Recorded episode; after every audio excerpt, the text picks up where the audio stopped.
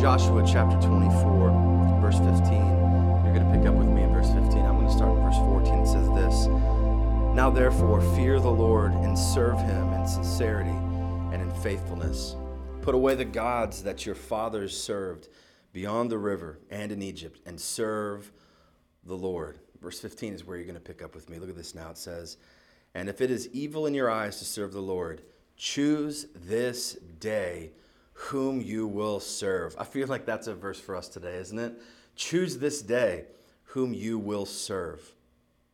Whether the gods your father served in the region beyond the river, or the gods of the Amorites in whose land you dwell. And then Joshua says this But as for me and my house, read this with me, church, we will serve the Lord. As for me and my house, make that a declaration today. As for me and my house, we will serve the Lord. Let's pray. Father, thank you for this day. Thank you for the great honor that we have to open up your word, to read it, to hear from your Holy Spirit as he guides us and leads us through this, uh, through this topic today, through your scripture today. May you work, may you move. God, I pray that you would bring peace in our lives in a time where, in all honesty, there's so much chaos. Lord, we love you, we serve you. Give us favor and grace today. In Jesus' name we pray. And we all said, Amen. Well, hey, good morning, church. It's great to be with you today. Uh, I know that we're still caught up in this whole quarantine thing. We're, we're making strides to be able to meet back in person very soon, and I'm excited about that. But uh, I'm thankful for you still engaging, still uh, being a part of this platform, still, still doing church in your homes. And, and I think today, as we walk through week three of this installment of Family Pandemic, uh, today we have a, a, sermon entitled Prepper. Prepper. Now, I don't know if you know what a prepper is. A prepper is somebody who, quite honestly, um, you know, is prepping for the end of days, right? They're maybe saving up a lot of wa- water or maybe saving up a lot of rice or beans or, I don't know, maybe you're stashing some McDonald's in your basement. I don't know, whatever it is. Uh, maybe you built a bunker somewhere, but a prepper is somebody who's doing that. And so in, in, our sermon today, the title is actually prepper, okay? So why don't you look to the person sitting next to you, your left, your right, maybe it's your cat, I don't know. But just say the sermon title, which is prepper. Yes, prepper. Um, and when we start out this, this sermon today from Joshua 24 15, this mantra, right, that Joshua said, As for me and my house, we will serve the Lord. Now, I'm sure if I was in some of your homes right now, you, you, might have that written somewhere on the wall, or maybe you have a plaque that says that, or a picture frame that says that.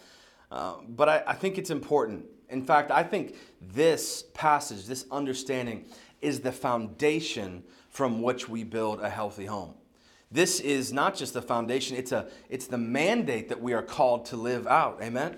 This must be, and I'm going to use some strong language here, but this has to be the battle cry that echoes in our homes. As for me and my house, we will serve the Lord. I'm gonna be honest with you. Too many of our homes right now, we serve the gods of, I don't know, indulgence, the gods of maybe tolerance, the gods of entertainment and culture. But as for me and my house, as for you and your house, we will serve the Lord. Listen, I'm gonna be honest. We gotta get some grit, church. I know I'm coming out the gate hot, but you got to get some grit. You got to get some backbone in a day in time in which we live. You got to get some attitude. You got to get some volume. Because when it comes to leaving, leaving a legacy and building a family, it begins with you standing strong and saying, As for me and my house, we will serve the Lord. Amen? Maybe, maybe you're like, okay, okay, whoa, why? I'll tell you why. Maybe write this down. We're a church that worships not only in spirit, but also in and truth. Here's why we have to do this because the lives that we lead as parents will determine the legacy that we leave. Let me just say that again. Maybe write this down. The lives that we lead will determine the legacy that we leave. I hear people speak all the time about leaving a legacy. Well, he's going to leave a legacy, or this legacy that she's going to leave. But, but here's the truth every single person leaves a legacy. I don't know if you know that or not. We all leave a legacy. It's just whether or not you're leaving the right kind of legacy. Uh, many of you come from a legacy of, of brokenness. Many of you, in, in, in uh, you've come from a, a, legacy of heartache, or many, many will leave a legacy behind of debt or addiction, right? Few leave a legacy that truly, truly matters. Everybody, though, we all leave legacies. There, there's so many legacies that we put so much emphasis on, though, right? In our culture, in our day.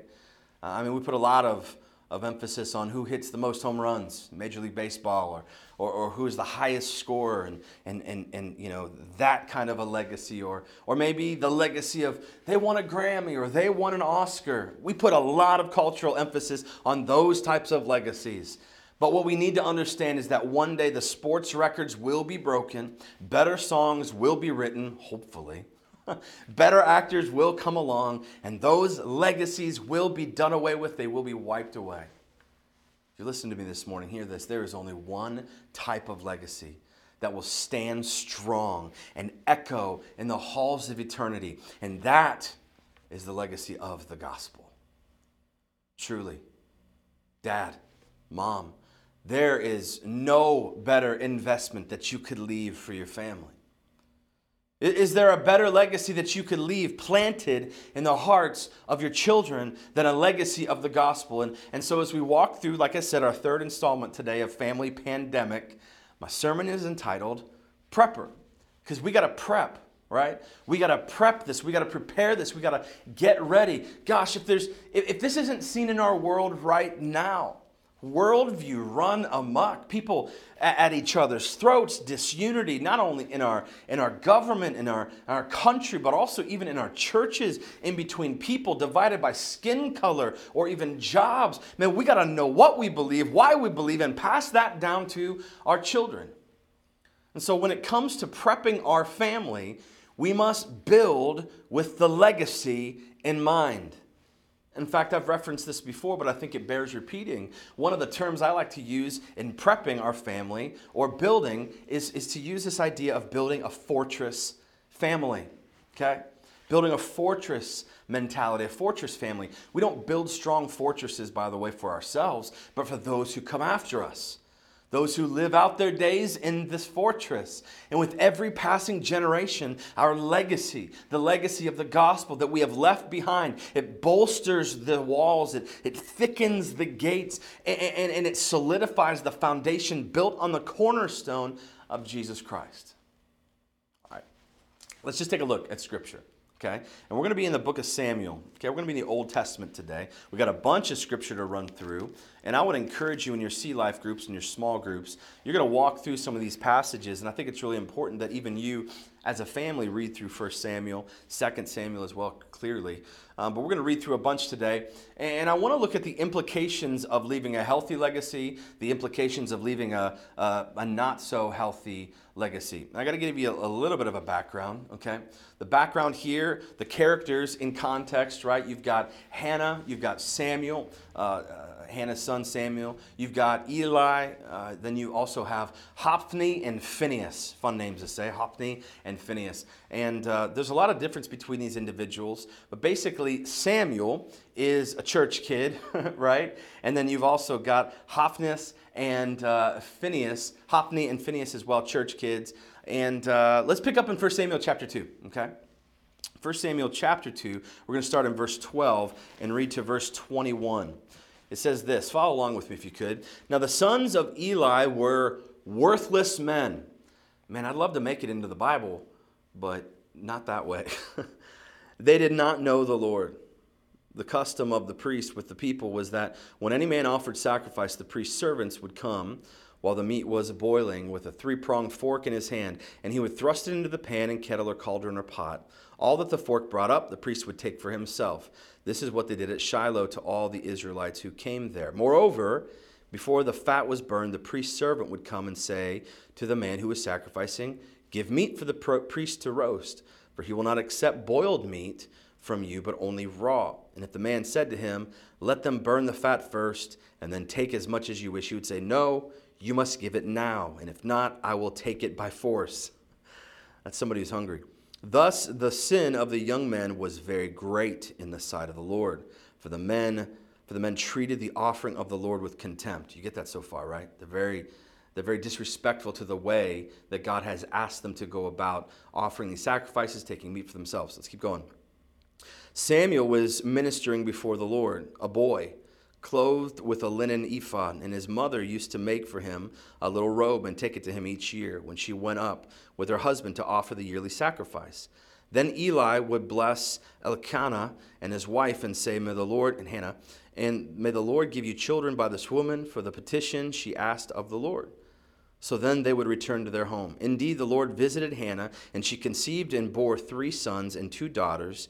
And the young man Samuel grew up in the presence of the Lord. So you've got Hophni, you've got Phinehas, you've got Samuel, okay? And, and these guys were, these kids were the equivalent, you could say, kind of to the, you know, modern day church kids, okay? Now, I've said that a couple times. Some of you might not know what I mean when I say church kid. Okay? That's not a slam. I'm a church kid. I grew up in church. My dad's a pastor. I grew up running the halls, right?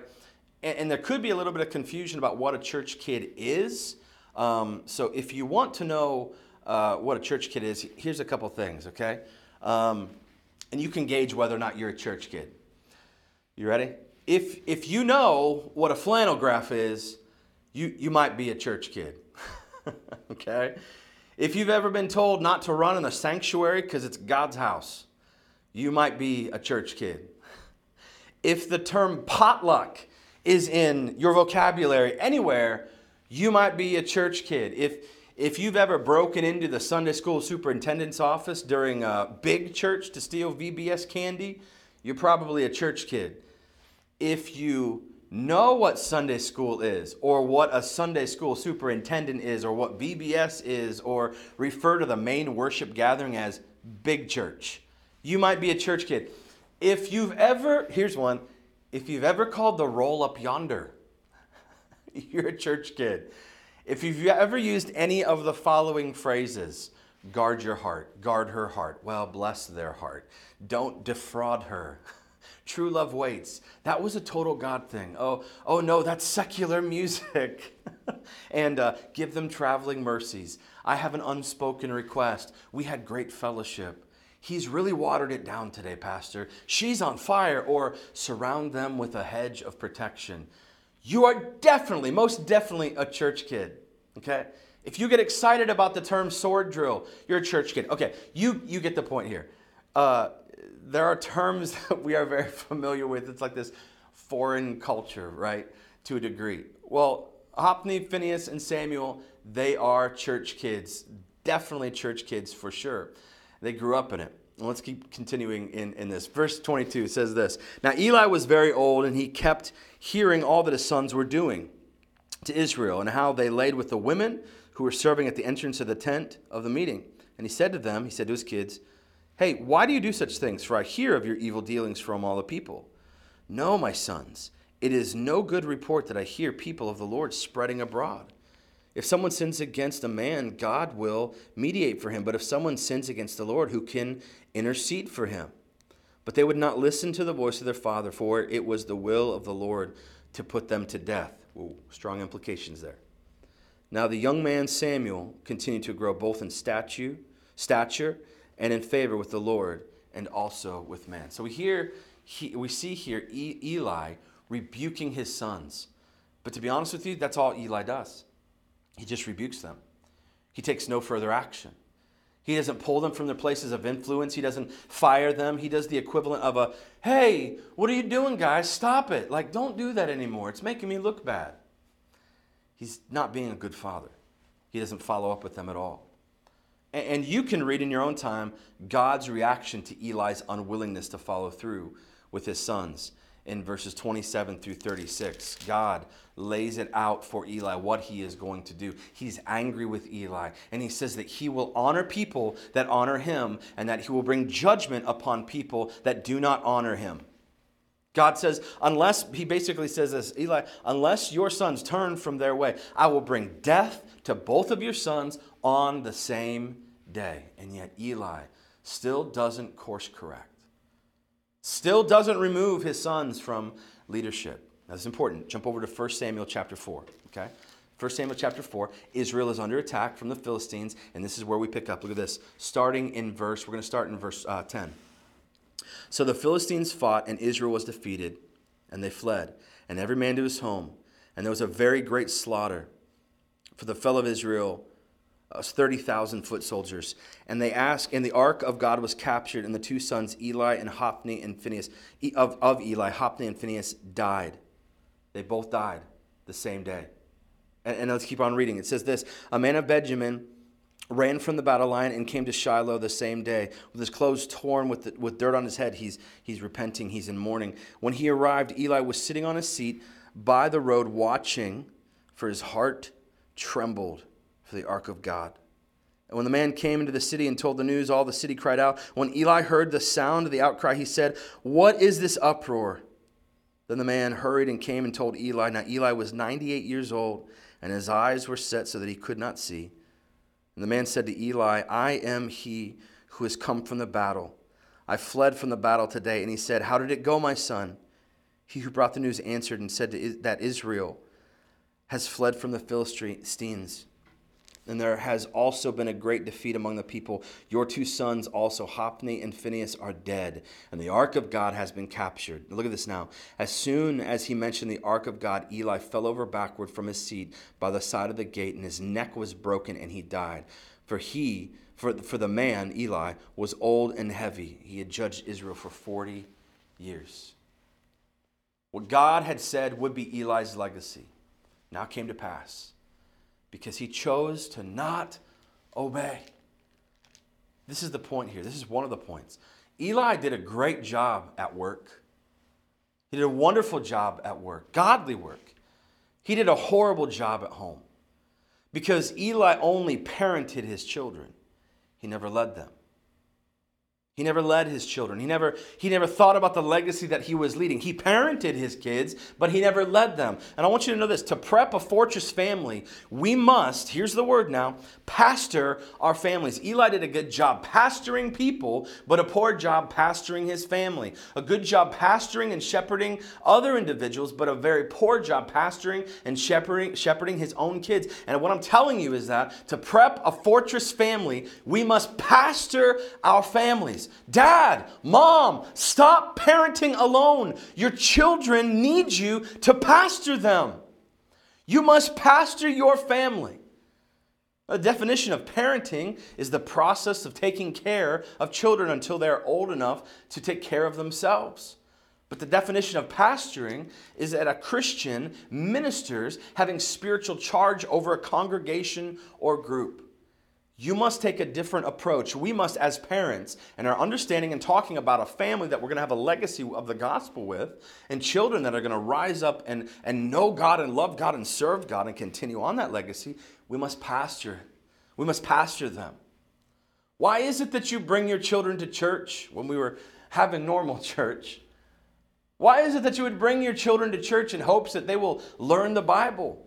Have you ever thought about that? Isn't that backwards?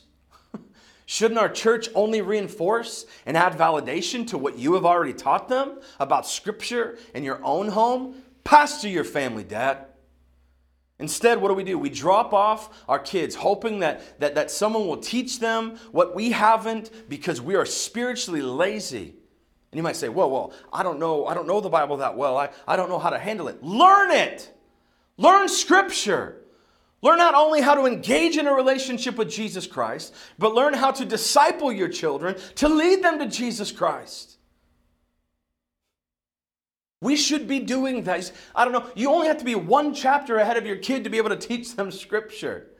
Tell them about Jesus. Tell them about God. Tell them about creation. And if you have questions, talk to your Sea Life leader, talk to your group, talk to your pastor. Ask them, how do I pasture my home? How do I do this? I get so, I'm a little fired up. I gotta be honest with you. I gotta take a break. I'm, I'm a little fired up. I get so upset about this failure in our churches today. And maybe it's because I was a youth pastor at one point in time, right? Parents love blaming youth pastors because their kids don't want anything to do with church after they graduate. Let me ask you is that the youth pastor's fault? Is that the pastor's fault? Or is it the parent's fault? Who, whose fault is that, Dad? Whose fault is that, Mom?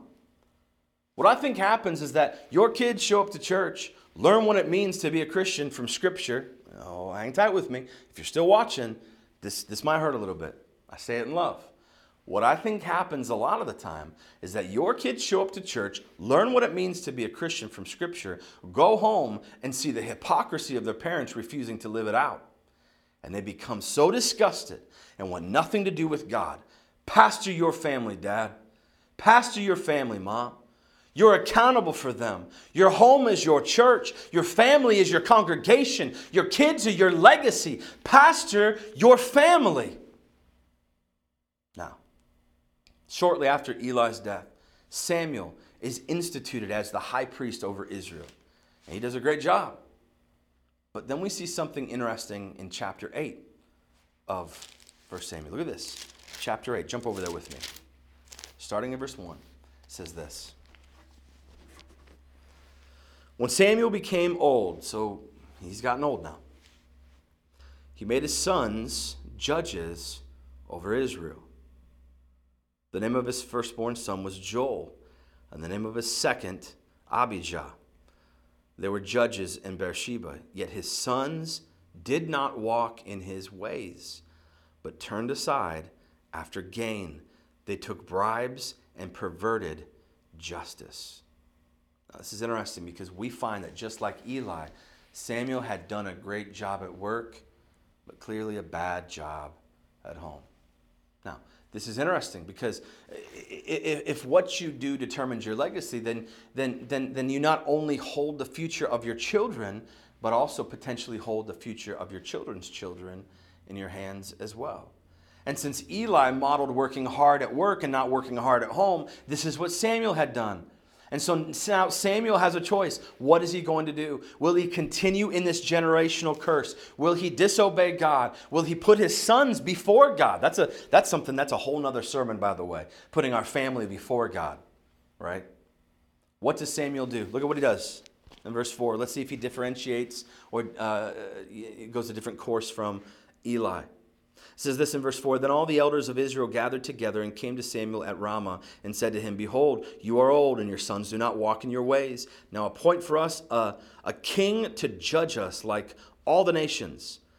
But the thing displeased Samuel when they said, Give us a king to judge us. And Samuel prayed to the Lord. Notice what he did. He prayed. He talked with God. And the Lord said to Samuel, Obey the voice of the people and all that they say to you, for they have not rejected you but they have rejected me from being king over them, according to all the deeds that they have done, from the day I brought them out of Egypt even to this day, forsaking me and serving other gods, so they are also doing to you. Now then, obey their voice. Only you shall solemnly warn them and show them the ways of the king who shall reign over them. Samuel's sons, not doing a good job. The nation comes to Samuel, says, We want a king. Samuel goes to God. God says, Do what they ask you to do. Now Samuel has a choice. Is Samuel going to elevate his sons over God, or is he going to obey the voice of God? Samuel does something amazing. Look at this in verse 10. So Samuel told all the words of the Lord to the people who were asking for a king from him. What does this mean? Samuel was obedient. Samuel was obedient. He changed the legacy. Samuel could have said, No, this is what Eli did. This is what I'm going to do. But instead, he changed his legacy by obeying God. And as a result, Samuel eventually anointed David as king. And do you know who the great, great, great, great, great grandchild of that, that man was, of David? Jesus. Because Samuel chose to obey God, Jesus Christ became a part of his legacy. Do you get the significance of that? This is why Scripture says that we are all without excuse. Here's what I mean. Listen to me. Listen, listen. Listen, please. Your daddy's legacy isn't an excuse to not change.